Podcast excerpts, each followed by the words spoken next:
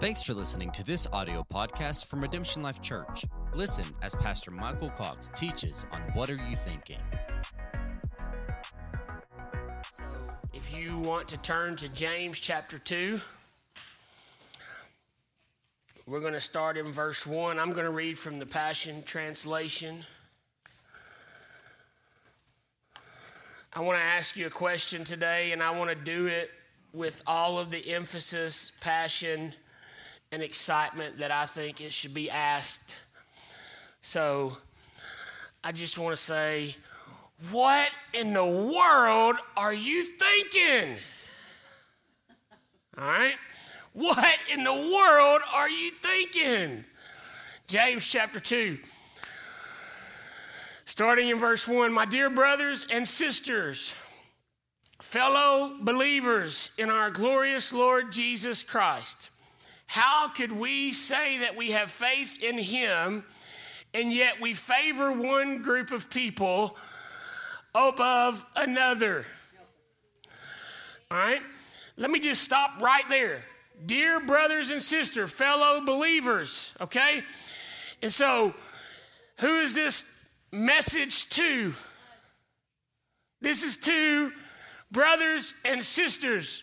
I like to say brethren and sisterin fellow believers in our glorious Lord Jesus Christ. So you can be a believer. That's a I use that term lightly. You can be saved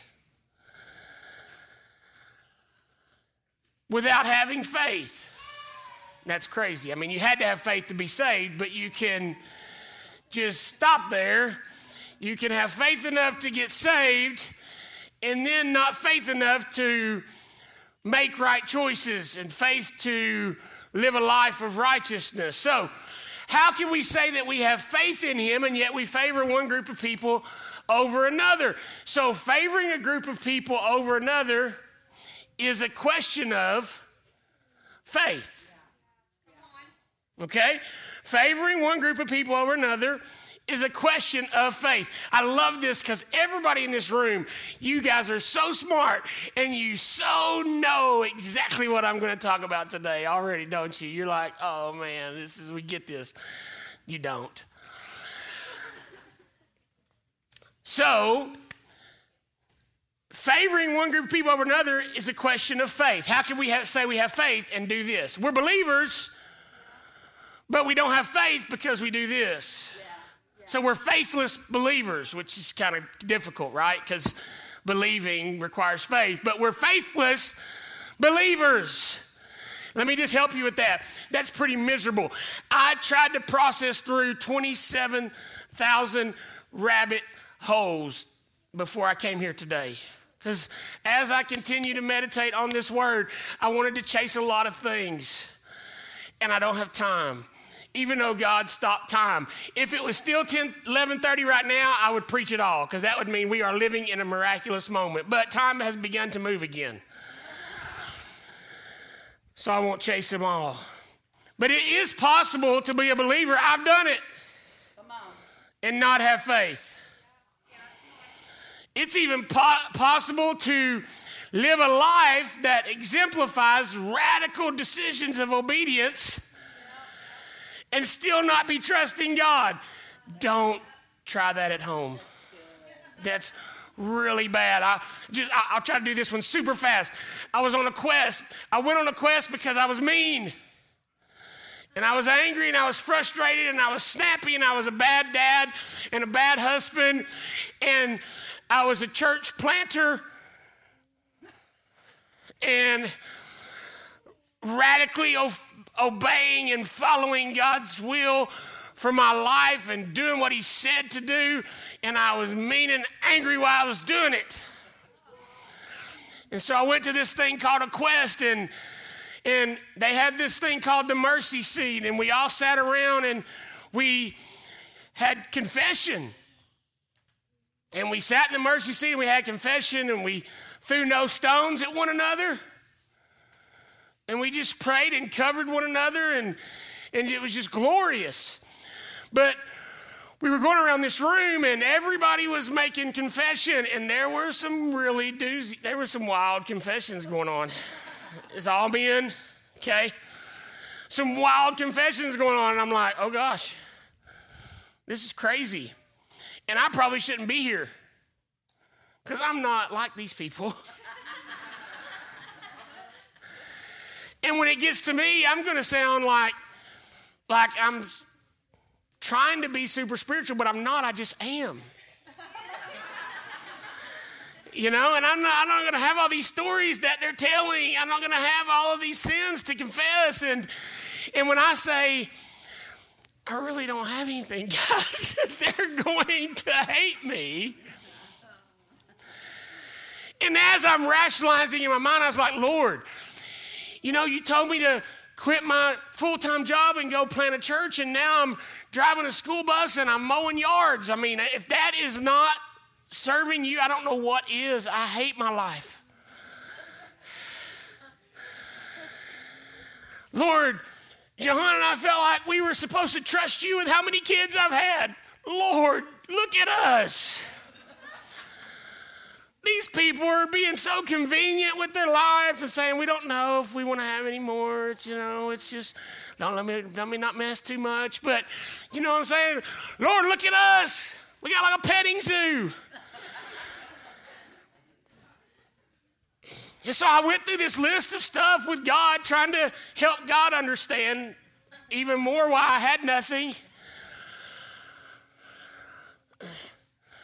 And he said, Yeah, but you don't trust me. And I was like, If I didn't trust you, I wouldn't be doing all this stuff. He said, Yes, you would. You would obey me because you know enough about me to know that my way is best. But while you're doing what I told you to do, you're not trusting me. That's why you're angry.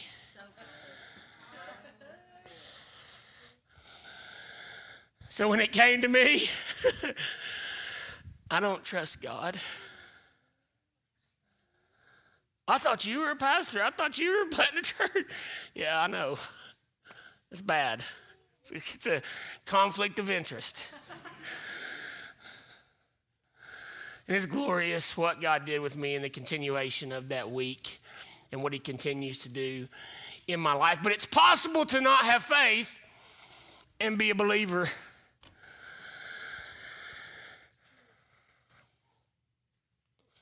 Where were we? Verse 2.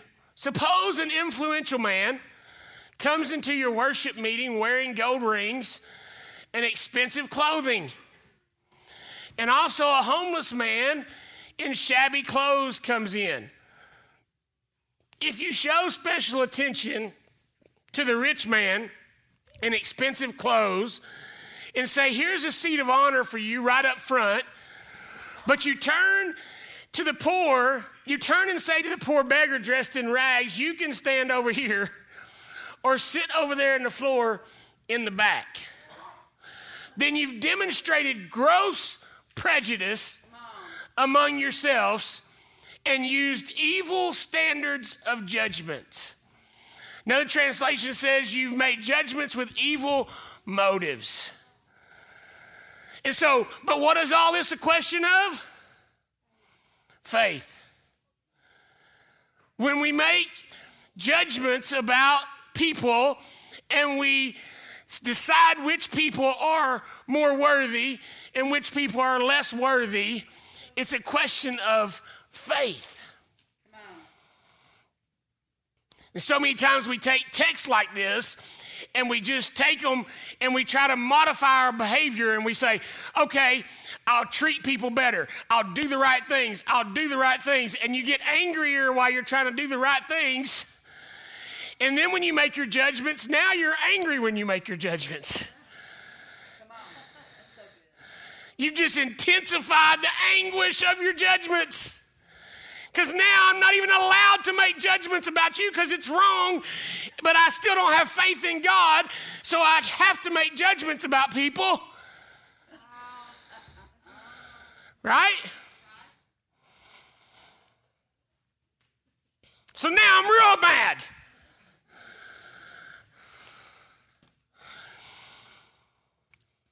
1 Samuel 16, 7. But the Lord said to Samuel, Don't look at his appearance or at the height of his stature, because I've rejected him. For God sees not as man sees, for man looks at the outward appearance, but the Lord looks at the heart. This, of course, was Samuel, the Lord speaking to Samuel as he was looking at Jesse's sons and trying to determine which one to anoint as king. And the strongest and the biggest and the best were paraded before him. And the Lord said, Nope, nope, nope. There's a man of this house that is a man after my own heart. Keep looking till you find him. He says, Is there any more? Yeah, we have one more son out in the, the ruddy one. I don't even know what ruddy means, do you?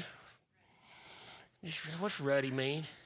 You know, he's just ruddy, dark, dark skin, ruddy, rustic, maybe. I don't know. All the things.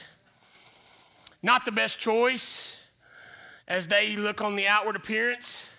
I don't know what it exactly means, but let's just assume it embodies everything that means not the one. You know? And he says, No, I've rejected him because God doesn't look on the outside like man does, but he looks at the heart. Now, it'd be real simple for us to talk today about treating people right and not making distinctions among ourselves and not putting down one class and one race or one ethnicity or one whatever. That would be a great surface level talk that we could have today. But everybody would just leave here with the same thoughts. You would just be mad that you don't get to act on them. Because I would tell you that behavior is wrong and you leave here with a yoke on your neck to go out of here and try to not do the wrong things. But the only way we can fix it is if we talk about the issue of faith. And this is what I believe it comes down to. I was in staff this staff meeting this week. As Jacob came in and I heard him, it just reminded me we have our kids in here today. Isn't that awesome? Isn't that awesome? You see me chasing mine around during worship that was trying to play ball and basketball in here. It's fun. But I love it when we have our kids in here. It's Fourth Sunday. I love that most of our staff gets to be in here. We never get to acknowledge Chady in here. Aren't you thankful for Pastor Chady? The work she, she does. She never gets to sit with her husband, Michael, and enjoy service. We're thankful for our kids and the team that leads them doing an awesome job. My kids are always excited about kids' ministry these days. So that's awesome. Thank you. A few weeks ago, I made an appeal to everybody. Thank you for responding. Thank you for responding. It has helped dramatically. Let me make one more appeal that I didn't plan on making. Wednesday nights, we still need it to dramatically be affected. Wednesday nights, is an awesome time. There's 40 kids. I mean, there are lots of kids on Wednesday nights. And um, so that's just an, an amazing outlet. I just let the Lord speak to your heart and be involved with that. Super fun, super awesome opportunity to pour into kids. But I was in staff this week, and in my defense, I knew the word I was saying wasn't the right word, but I was having a little bit of fun with the staff. And uh, is, I, I kind of forgot the kids are going to be in here. I always forget. And so I was going to get your permission before starting today to be a little bit crass. And, and you know, huh? Yeah, so so I told the staff this week, someone was like, I don't know, we were talking about false humility, I think, or something like that. And I said, don't be self defecating. and I said, I know that's not the word, but I don't know exactly what the word is. I never know if it's deprecating, deprecating, dep whatever. So I just say deprecating defecating. Don't be self defecating.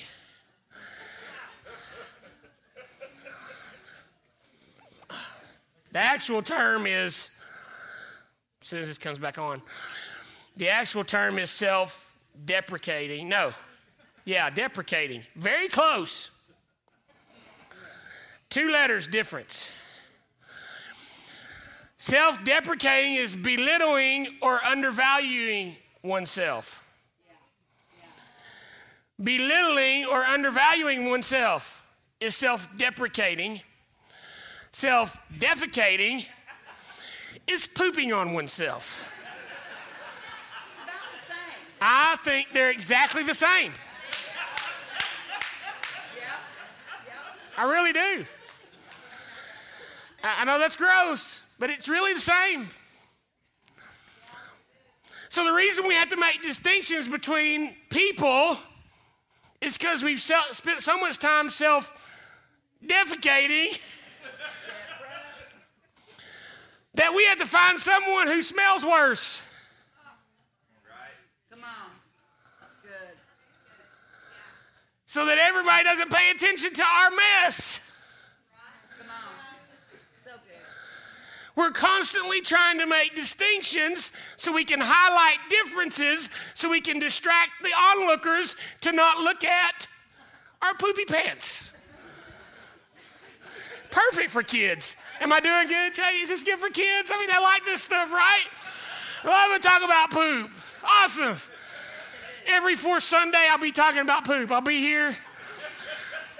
I'll be doing it. But we start making distinctions about people with evil motives that's birthed out of making distinctions about ourselves with evil motives. See, we can't love others. The Bible says, love others like yourself. You've got to love yourself before you can love them like you love yourself. And we can't like ourselves if we keep self deprecating and rehearsing the lies about ourselves that the adversary keeps whispering in our ears instead of meditating and rehearsing and reminding ourselves what God says about us and who God says that we are. So, when we talk about loving people correctly and not showing favoritism and not doing all these things, that is surface talk. We need to talk about being whole, complete, and lacking nothing so we actually have something that we can give to the world around us. Because if you're not whole, you're always needing. And if I'm needing, I have to take from other people. And if I'm needing, I have to begin to categorize who is able to give me what I need and cast aside who I think is not. But if I don't need anything from you, I don't care if you've got the best clothes on or the raggedy clothes on because I'm good. How are you?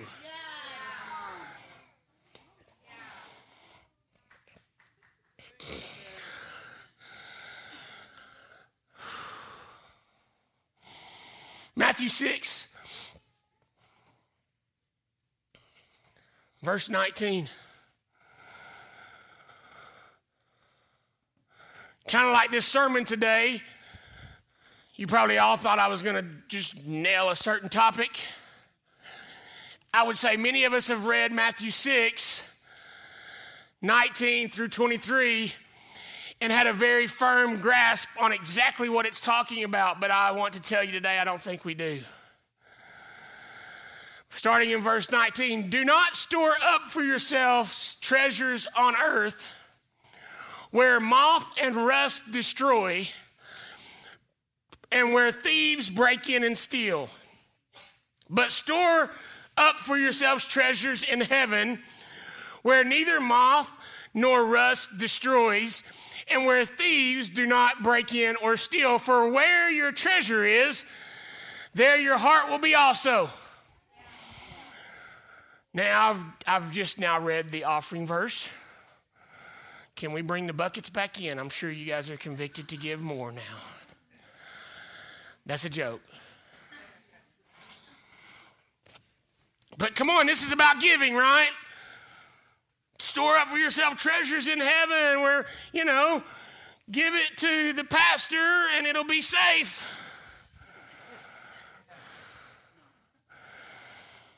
I mean, help his family go to the beach this year and you'll be good. I mean, I'm, I'm good with that, right?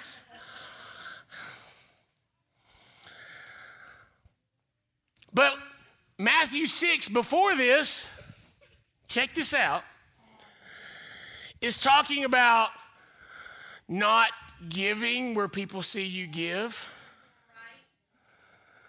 as to get affirmation here. It says, don't even let your right hand know what your left hand is doing. That's so powerful to me because look, that means my right hand doesn't even know what my left hand is doing. That's all a battle inside myself, my two hands, right? I don't even need to try to convince my other hand what this hand is doing because I'm empty and I'm not sure if I'm good enough. So I'm giving so that I can convince myself I'm good enough. So I got to make sure my left hand sees what my right hand's doing so these two hands can convince my heart that I'm really a good person. That just, no, it's okay. So it says, don't give where people can see it. Don't even try to let yourself know how great you are. Huh? And it says, don't pray with fancy repetitions and words so that people can see how extravagant your knowledge of God is. And it talks about when you fast, don't mope around saying, Look at me. Then it goes straight into don't store up for yourself treasures on earth. So, all of these religious activities are actually just storing up treasure on earth. We're trying to compensate on the world system of measurement. We're trying to use religious duties to try to make us weigh enough on the world system. And what happens is is the moss will eat it the rust will destroy it, and thieves will break in and steal it. So, if we've got a religion, if we've got a faith based on religious duties, it's going to be devoured and poked holes in, and it's going to leak out, and it's going to leave us empty and angry. Because we've tried to manipulate God and we've tried to manipulate ourselves to appease the itch of unworthiness in us with religious duties. And like the prophetess sings in The Greatest Showman, that's a joke. Never enough. Never enough. That was pretty good right there. Never enough. It's never enough. You're never going to get, she loved that, didn't she? I'll give, baby girl, I'll give you your own personal concert one day. It's never enough. We're never going to reach that level of doing enough stuff if we started weighing our worth with evil motives and intentions. If we've let the adversary of our soul, who wants to steal, kill, and destroy, set the balances of worthiness in our heart, we're going to be doing things that look good and noble, like we're doing it unto the Lord, but we're really doing it unto the one who set the scale.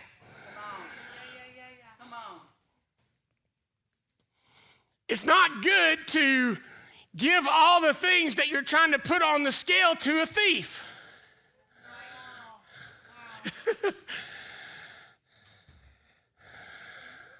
I hate religion because it's led by a thief.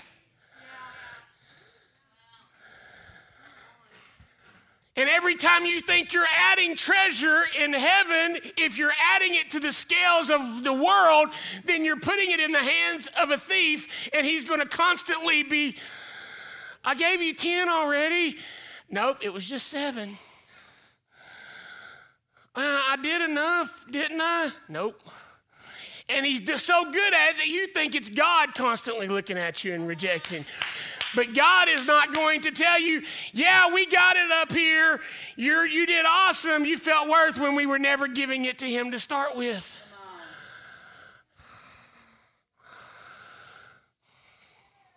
It goes on to say, the eye is the lamp of the body. What? This is about giving and wait, what? Maybe this had nothing to do with giving, laying up treasure in heaven.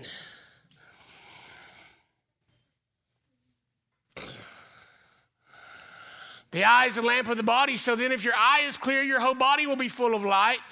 But if your eye is bad, your whole body will be full of darkness. If then the light is, that is in you is darkness, how great is that darkness? The eye is the lamp of the body.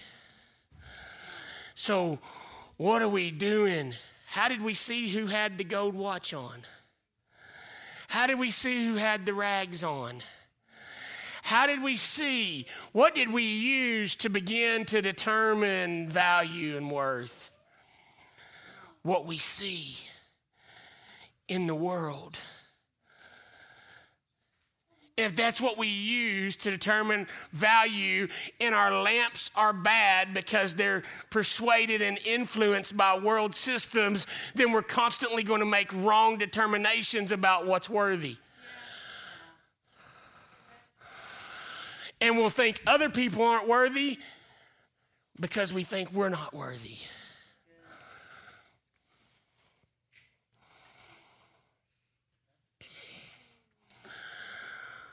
Romans 8, 5, those who are motivated by the flesh only pursue what benefits themselves. Isn't that amazing, though? I've preached before. We need to pursue what feels good, not what feels good. So we're thinking about the flesh, but our eye is bad, our lamp is bad. We're pursuing what we think benefits us, but it has no benefit to us. It's treasure on earth. We look better among our peers. We weigh ourselves against ourselves. I always like to say we're the tallest pygmy. Congratulations, you're the tallest pygmy. Awesome. No offense, pygmies. there's any pygmies in here, pygmies online, we love the pygmies. All the pygmies of the world.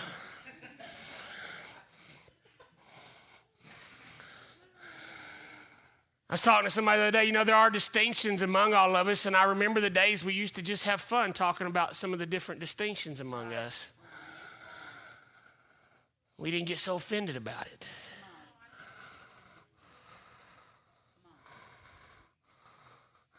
But we get offended now because we hate ourselves and we've made wrong determinations about ourselves because we've used the wrong scale because we're looking with a broken lens and we're on edge. We got a chip on our shoulder.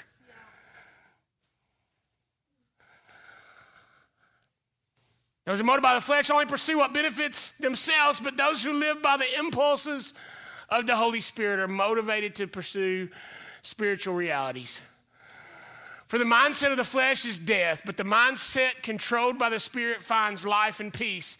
In fact, the mindset focused on the flesh fights God's plan and refuses to submit to his direction because it cannot. That's why some of the most religious people are some of the most far from God people you'll ever meet.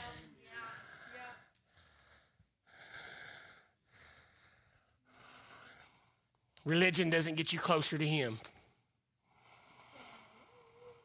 Any religious acts that you do, any noble or righteous acts that you do, don't get you closer to Him.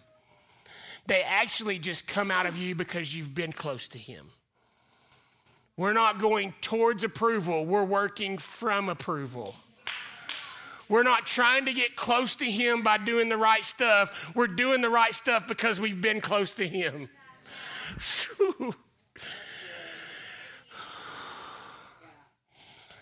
It cannot do it.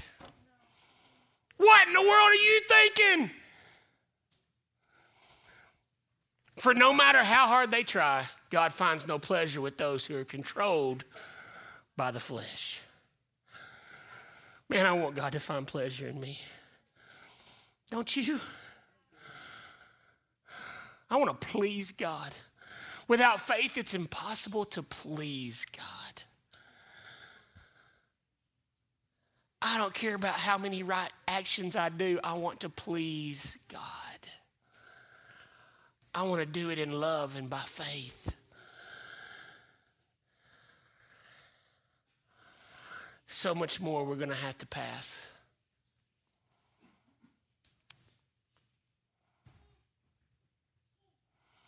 The mature children of God are those who are motivated, Romans 8 14.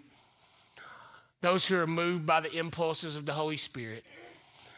You did not receive the spirit of religious duty, leading you back into the fear of never being good enough, but you have received the spirit of full acceptance, enfolding you into the family of God, and you will never feel orphaned for as he rises up within us, our spirits join him in saying the words of tender affection Beloved Father. I would continue to say, Beloved Father, it is my joy to serve you, to honor you with my life.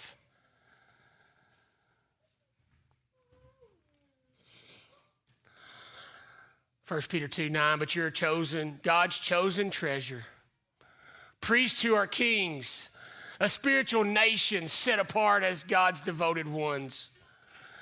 He called you out of darkness to experience His marvelous light, and now He claims you as His very own. He did this so that you would broadcast His glorious wonders throughout the world. For at one time you were not God's people, but now you are. At one time you knew nothing of God's mercy because you hadn't received it, but now you're drenched with it. It's dripping off of you and you can love other people because you can love yourself. Today, be easy to suppose what my intention is is a kumbaya moment where we love everybody. We are the world. We are the children. We are the ones who make a brighter day. So let's start giving. There's a choice we're making. Oh my gosh, I was thinking about that guy in that movie again just now. There's a president. Anyway. Here comes the boom. Guy trying to meditate on the things to become a citizen sings that song. Go check it out. Beautiful.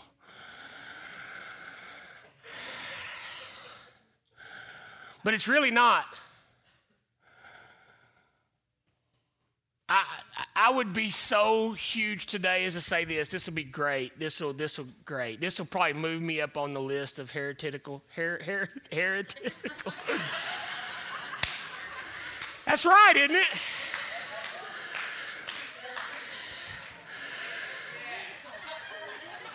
Heretical. Heretical. Man, I just self defecated.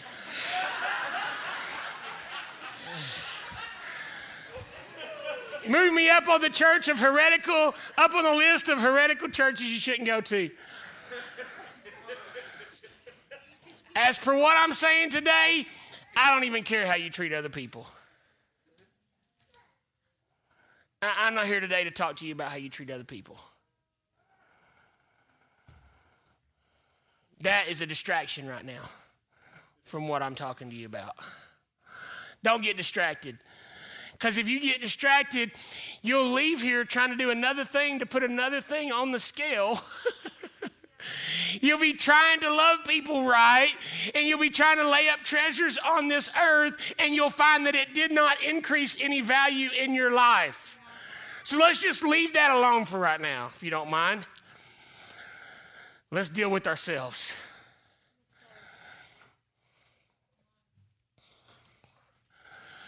Goodness. Revelation. Let's just jump on to Revelation 3:20. Behold, I'm standing at the door knocking. If your heart is open to hear my voice and you open the door within, I will come into you and feast with you. You will feast with me. And to the one who conquers, I will give the privilege of sitting with me on my throne, just as I conquered and sat down with my Father on his throne. Now, look, we know that we're co seated with Christ, Ephesians 2, right, in heavenly places. But this, when it says conquers here, this literally the tense of the word, the verb tense of conquers, is active and right now. One who continually, repeatedly, and habitually conquers will sit with me. Yeah, we're seated with him. But you have to repeatedly, continually, habitually conquer thinking that you're not worthy to sit with him and self deprecate yourself down to sitting back down here in some lowly place because you've made distinctions about yourself with evil motives birthed from the slanderer and the liar, and you remove yourself from your rightful place of sitting because you cannot receive God's mercy and grace for your life. You will sit with him if you continually and repeatedly, habitually conquer.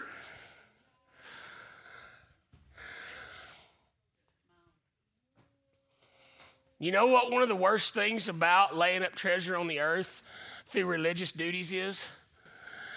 The day when you think you have to have arrived. Anybody ever got there where this has to be enough? I think that's why I was so angry when I went on my quest. This has to be enough. I know when I was, you know, doing this and I was in full time ministry and all this and I was still trying to obey you, but maybe that money I was getting made it not virtuous, you know, and now I'll just give away all the money and I won't get a check and I'll, re- this has to be enough. I have to get approval now.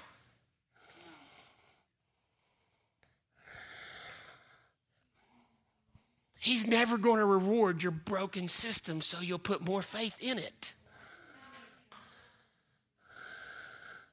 He's just going to be keep taking you back. Hey, anytime you're ready, I'll go back and show you that you were approved. This is my son in whom I'm well pleased before you do your first miracle. I can't come in here now and say, Yes, you've done enough. I now reward you because you, the next time the enemy lies to you and says you're not enough, you'll try to do more stuff. And I will actually sow into your destruction. And he's holy and he don't do that. So he doesn't do that. Philippians 2 Verse 6. I know I got to land this thing.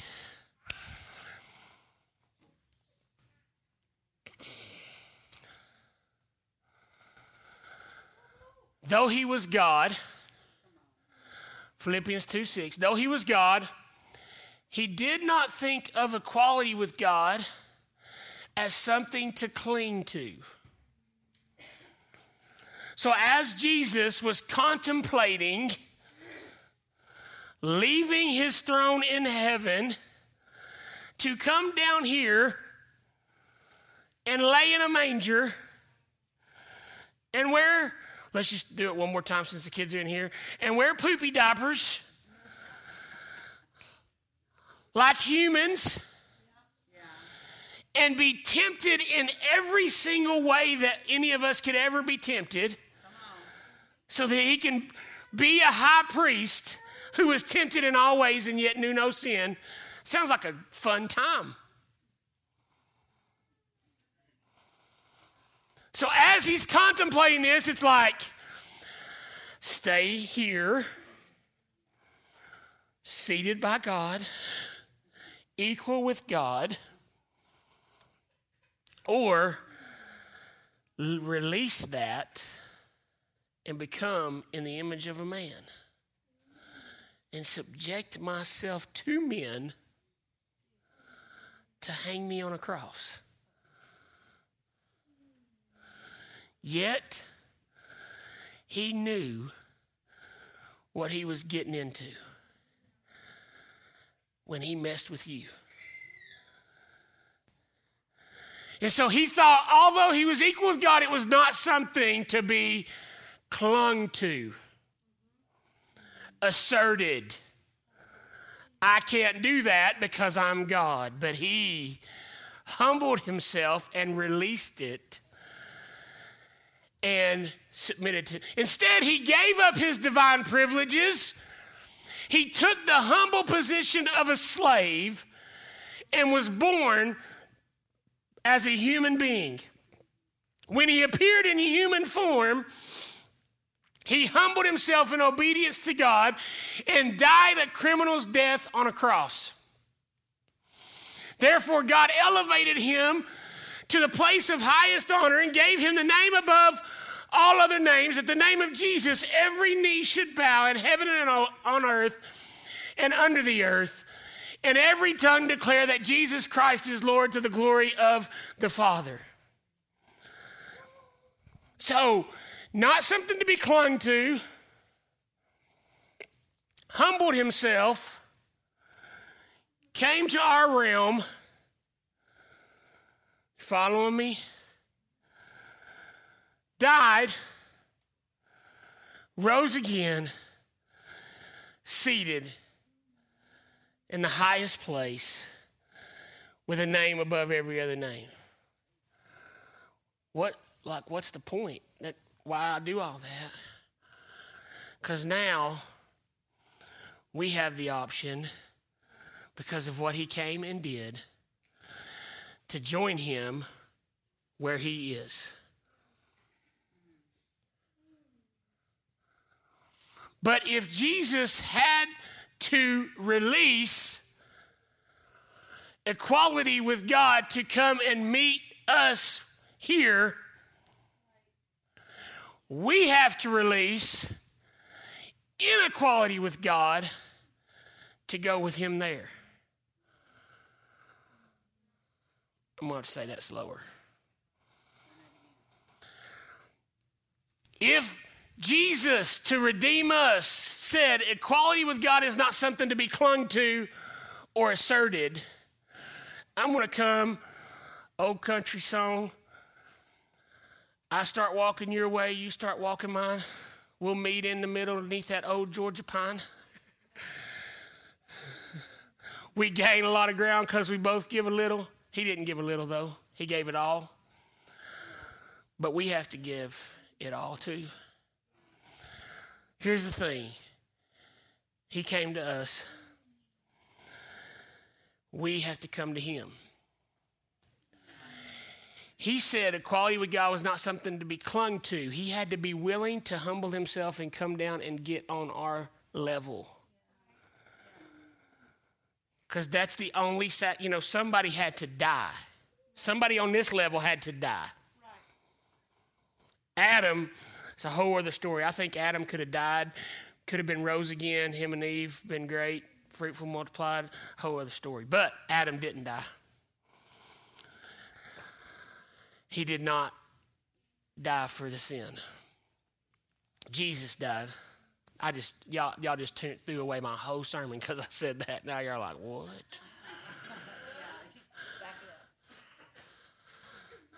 this guy's heretical. Equality with God, not something to be grasped. Here it is asserted, clung to, an excuse to not meet us. We cling to and hold to inequality with God. Like I could never sit there, I could never be there. If he knew all the things he does, by the way, he does know all the things. But we have to release inequality with God because we're heirs and joint heirs with Christ. We cry, Abba, Father. So, but we cling to and hold to. Why would anybody do that? I saw this picture of, you know, it's great, man. I'm, I feel like a children's pastor today. So, playing freeze tag, you get froze. Nehemiah, come here, hurry. Run up here. Hurry. Somebody's got to come. Tag, I'm froze. Tag me, tag me, tag me. All right, go back down. All right, I'm free. I'm free. We play um, capture the flag freeze tag usually at Teruah, and you got to go into like the enemy's camp to unfreeze people, and so it's like a great risk to go in there, and you go in there and you unfreeze them, and here pretty much this is the picture of us once Jesus has come and tagged us and set us free. Well, I've really got used to this spot. You know, in this kind of identity that I've established here, there's not a whole lot of expectation of me because I'm stuck. Nobody expects me to come and unfreeze them, and I'm kind of tired. Everybody, anybody ever just been tired playing freeze tag? You know, somebody comes to tag you, you're like, don't tag me. I love the excuse that I'm frozen. If you tag me and I don't run, everybody will think I'm lazy. It's all kinds of things wrapped up in this position right here. I've established an identity right here. This is who I am. You ever heard people say, well, that's just who I, you know, that's just the way I am. I mean, that's, that's just who I am. That's just, blah, blah, blah. I'm just going to go ahead and tell you, if you ever tell me that, I, I, inside I want to smack you. if you're a man, women, I would never want to smack you. Men, I just want to smack you. Well, you know me, you know how I am, you know, you know, just la, la, la, la. Like, like, like you say that statement before whatever you tell me next, and I'm just supposed to be like, oh, yeah, that's so cool because that's who you are. You say it before you say I treated somebody like a dog. You say it before you say I did this, I did that, I did this. I mean, I just did this. You know, I just, uh, uh, you know me. Yeah, that's awesome. Why don't you quit being you?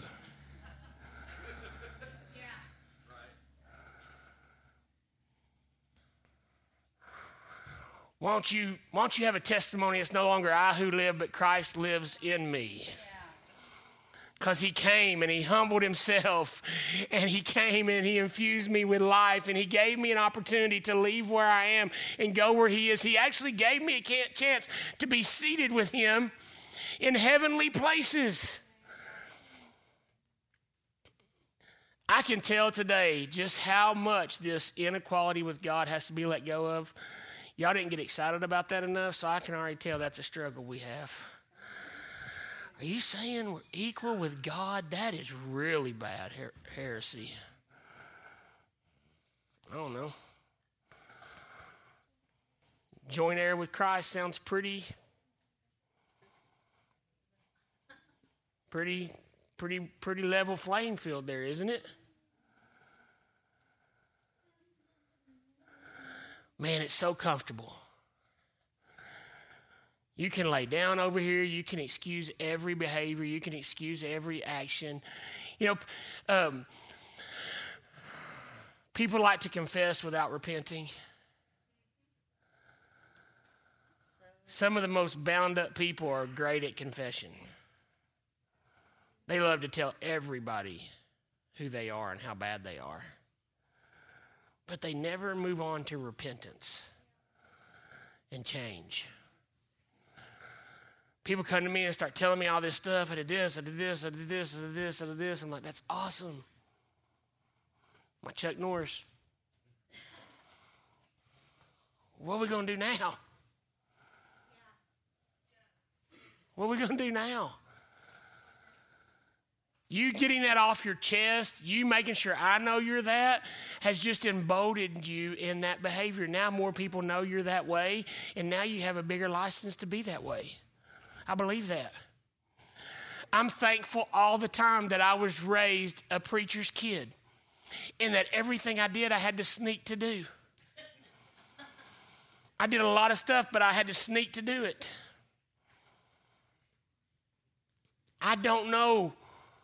I mean, God would be faithful, He would not let me go, but I think it would be 10 times harder for me to come back to Him if I was able just to say, hey, I'm this kind of guy. I do this. I live this way. I party like this. I do like this. I'm a womanizer. I'm all this stuff. I da da da da da. And just was that way openly, and everybody knew I was that way. And I could relieve myself from the conviction I felt when I came into church, and my little mama would just rub my back. And I'd sit on the back row and cry so bad I want to throw up. But if everybody just knew, I wouldn't have to go to church because everybody knows I don't go to church, right? Everybody knows I don't do this. Everybody knows I don't do this. I could just ingrain myself. I could plant myself and root myself in inequality with God, and nobody would ever expect anything godly to come out of me. But you've got to decide that inequality with God is not something worthy to be grasped or clung to and reach up and grab your joint heir's hand and let him help you continually, habitually conquer the lies of the adversary that you're unworthy and you're unable to sit with him.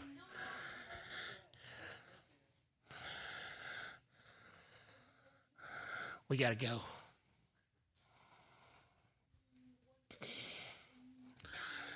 Jesus in Mark chapter 6 went back to his hometown.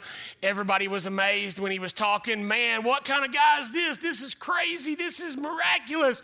How does he have this authority? How does he have this anointing? And then there's always one, right? Somebody says, Well, isn't that Mary's boy? Isn't that so and so? Isn't that just a, one of us? Isn't that just this? Isn't that just this? And then everybody got offended. And then they could do, he could do no miracles there. They made distinctions among themselves with evil motives.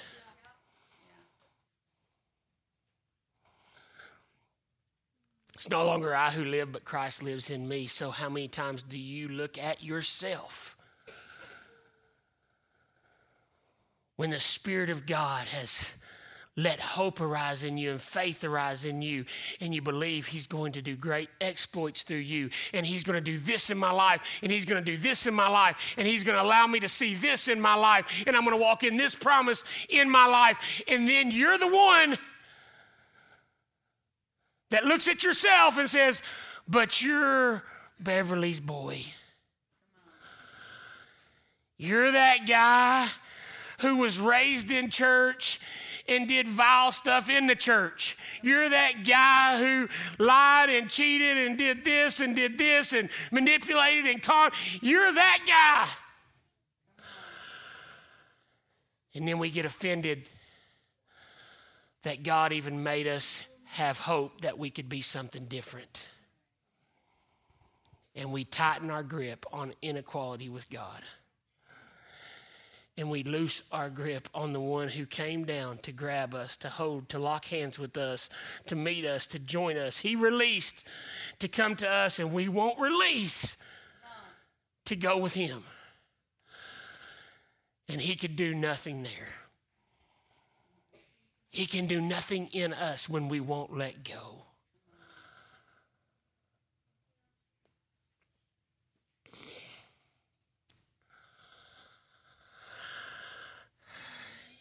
You know, I say all the time that seraphims are circling the throne of God. And they're saying, Holy, holy, holy is the Lord. And I say all the time, I believe with all my heart that they just keep saying that because as they circle the throne, they are for eternity, perpetually, always discovering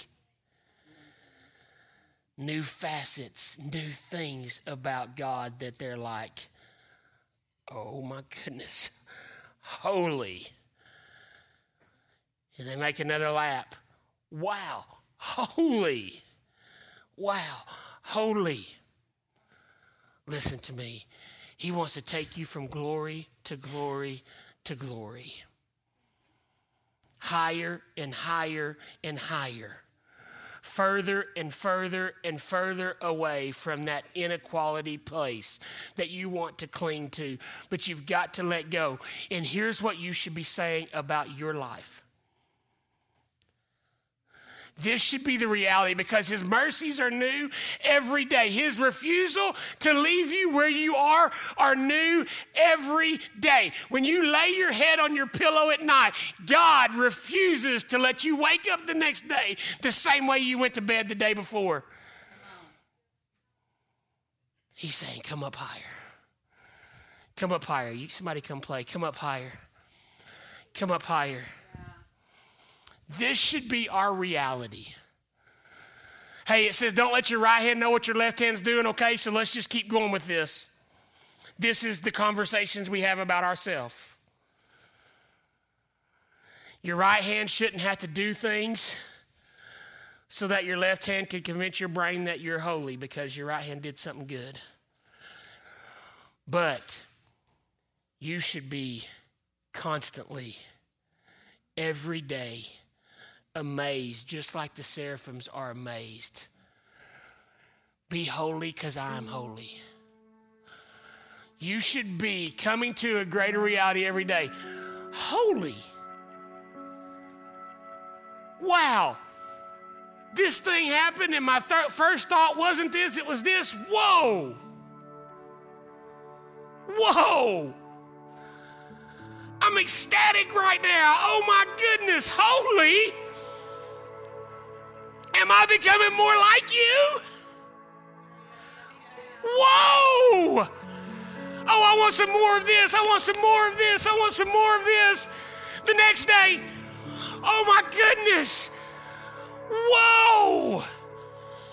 That insecurity, that thing that used to drive me crazy if I felt the slightest bit slighted by somebody, that thing that used to just drive me into a cave, just fell right off of me. Whoa!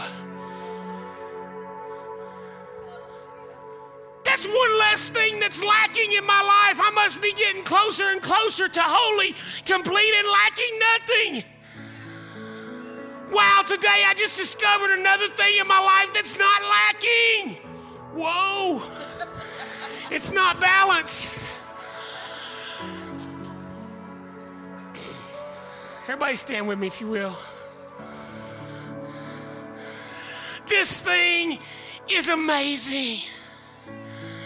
This journey with God is amazing. It's not every day.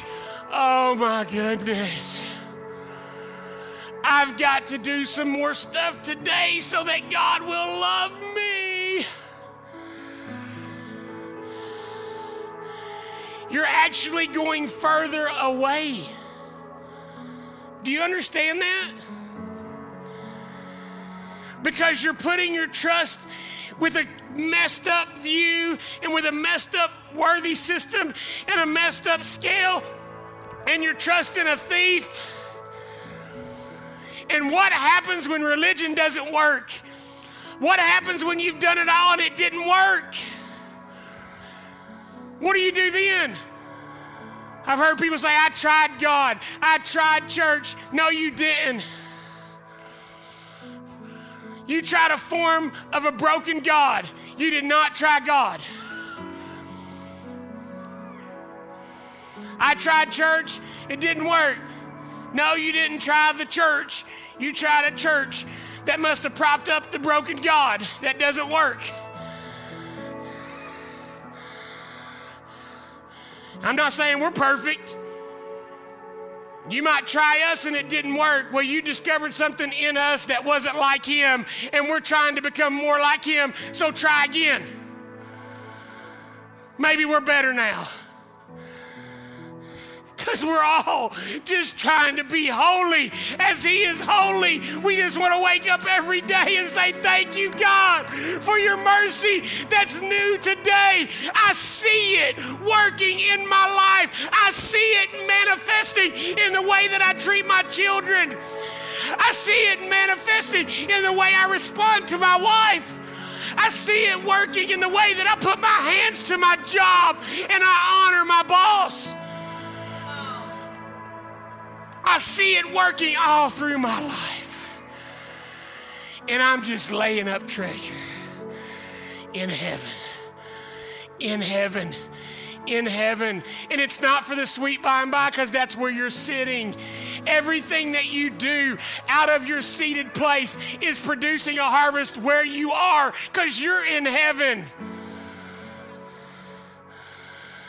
This ain't about deferred gratitude, deferred fulfillment, deferred satisfaction. It's about now. Stay there, plant there, reproduce there, get a harvest there, and have treasure there, and enjoy it and let go of inequality, inequality with God. Prayer team, will you come?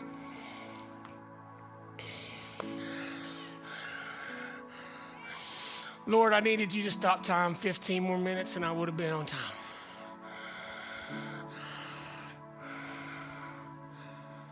Prayer team, if you'll come, thank you.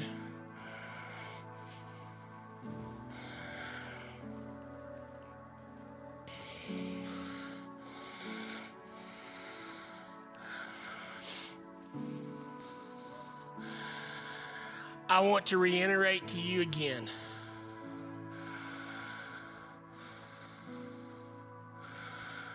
I especially hate religion. More than some.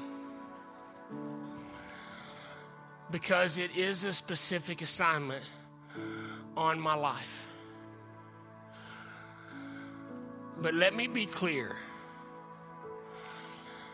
Because I don't manipulate people into responding at a time of heightened emotion to some catchy altar call does not mean in any way that I have a devalued sense of praying one for another. Sometimes I think because I say you're dismissed, prayer teams here, come to prayer, y'all may think that I think that this is an afterthought and not important. That's not the case. I just refuse to sow into those religious mindsets that says even if you come down here and even if you receive an amazing prayer, you'll still leave with a tainted view of it, and the enemy will be able to rob you of that seed because you think you got it from manipulation. Are you with me? Because I've seen it happen too many times in my life. I've seen it happen too many times in countless students' life that I've pastored. And I hate to say that I've manipulated with the best of intentions, yet it did not produce a harvest that lasted. But I just want to tell you there is healing here. Our prayer team every week prays over these services. They come early and they intercede for our services, and God wants to use them to bring healing in your life, healing in your bodies, healing in your homes.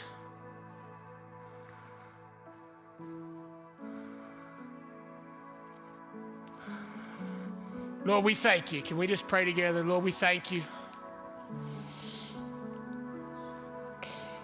that you love us, that you chose us, that you knew what you were getting into.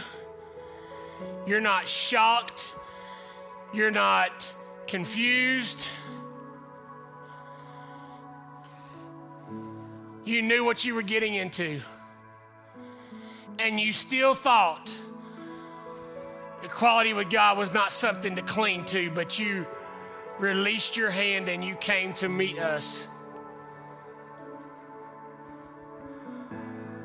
Pause that prayer for just a minute. I just want to tell you this is how, I thank you, Holy Spirit, for reminding me. This is really how I felt like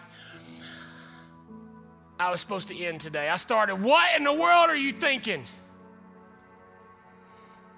And I just want to say that the kindness of God draws us to repentance. Yes.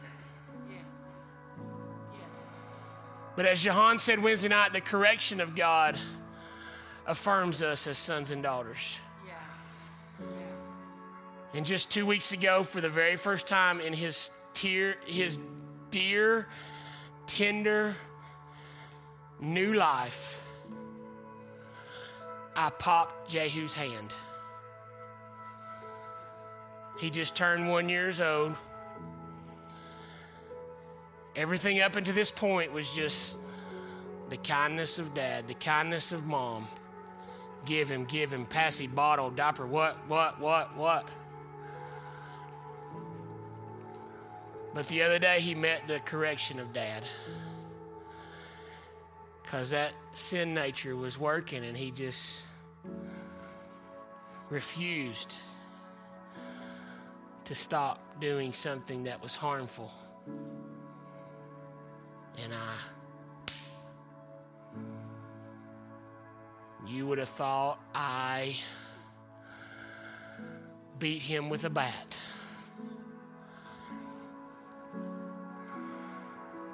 And I just see God today.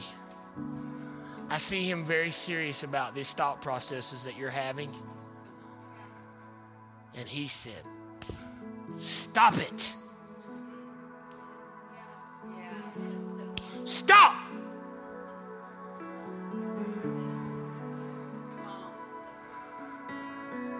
I have loved you. I've drawn you. I've been kind to you.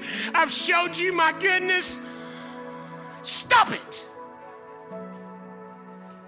I cannot let you live like that. I cannot let you find worth in that. I cannot let you find comfort in that because it will destroy you and it will destroy us, and I love you. Stop it. What in the world are you thinking? Stop it. Stop it today. Stop it. Young men, stop it. Teenage men, stop it.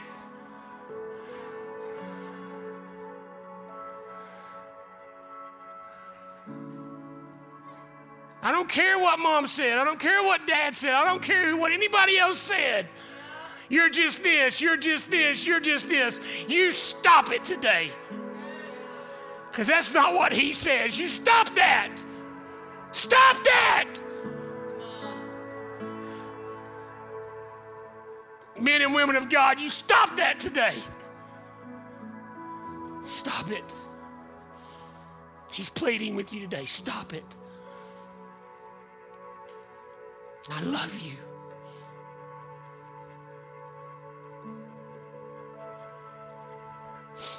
So we respond to that today, God. We receive your word today, God. We receive your correction today, God. Help us. Help us stop it. It's so strong sometimes. It's all we hear sometimes. It's reiterated and it's it's echoed everywhere we look sometimes, God. Help us stop it. I just release just waves of clarity right now.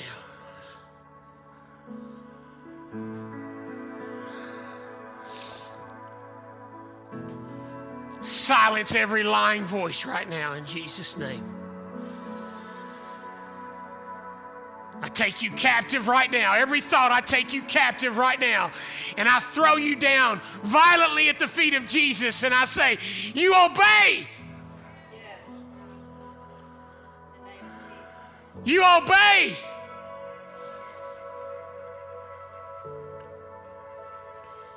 This is the truth. I am a son. I am a daughter. Jesus knew what he was getting into and he came for me anyway. And he would not have me to think this way.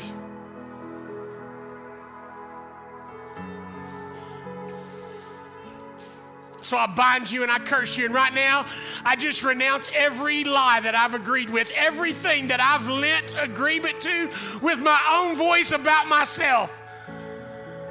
Every distinction I've made, every place I've attempted to assign myself to sit with evil motives, with agreement with my adversary, right now, I just renounce it. I break the back of it. I say that it no longer has authority over me everything I've confessed about me, myself, but refused to repent for. Today, I just break every soul tie with that. That is not who I am. That is not who I am.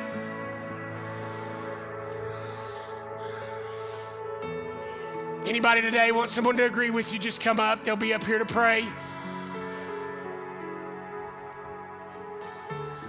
There's power in agreement. Power in agreement. Will you pray with me? Somebody needs to come up and say, Will you pray with me? And agree with me that every word curse that I've even spoken over myself is broken in Jesus' name.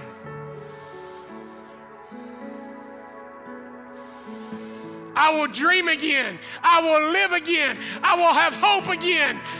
I will have passion again. I will dare to believe again that I am who He says I am. And I'll be who He says I'll be.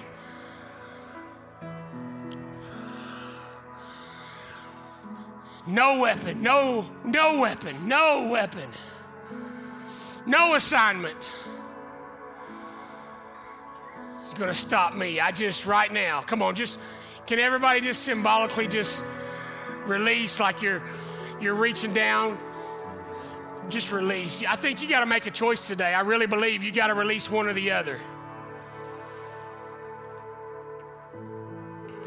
He's pulling you higher, and the lies are pulling you lower. By faith today, will you make a statement about which one you will believe? I release. Inequality with God is something to be clung to. I'm an heir and a joint heir with Christ, and I have the spirit of adoption, and wherefore I cry, Beloved Father, thank you for your mercy and for your grace. Thank you for loving me and calling me. Thank you for putting your hand on me and protecting me. Thank you for restoring me to my rightful place, seated with you in heavenly places. In Jesus' name. Thanks for listening to this audio podcast from Redemption Life Church. Be sure to stay connected with us on Facebook, Instagram, and Twitter at Redemption Life.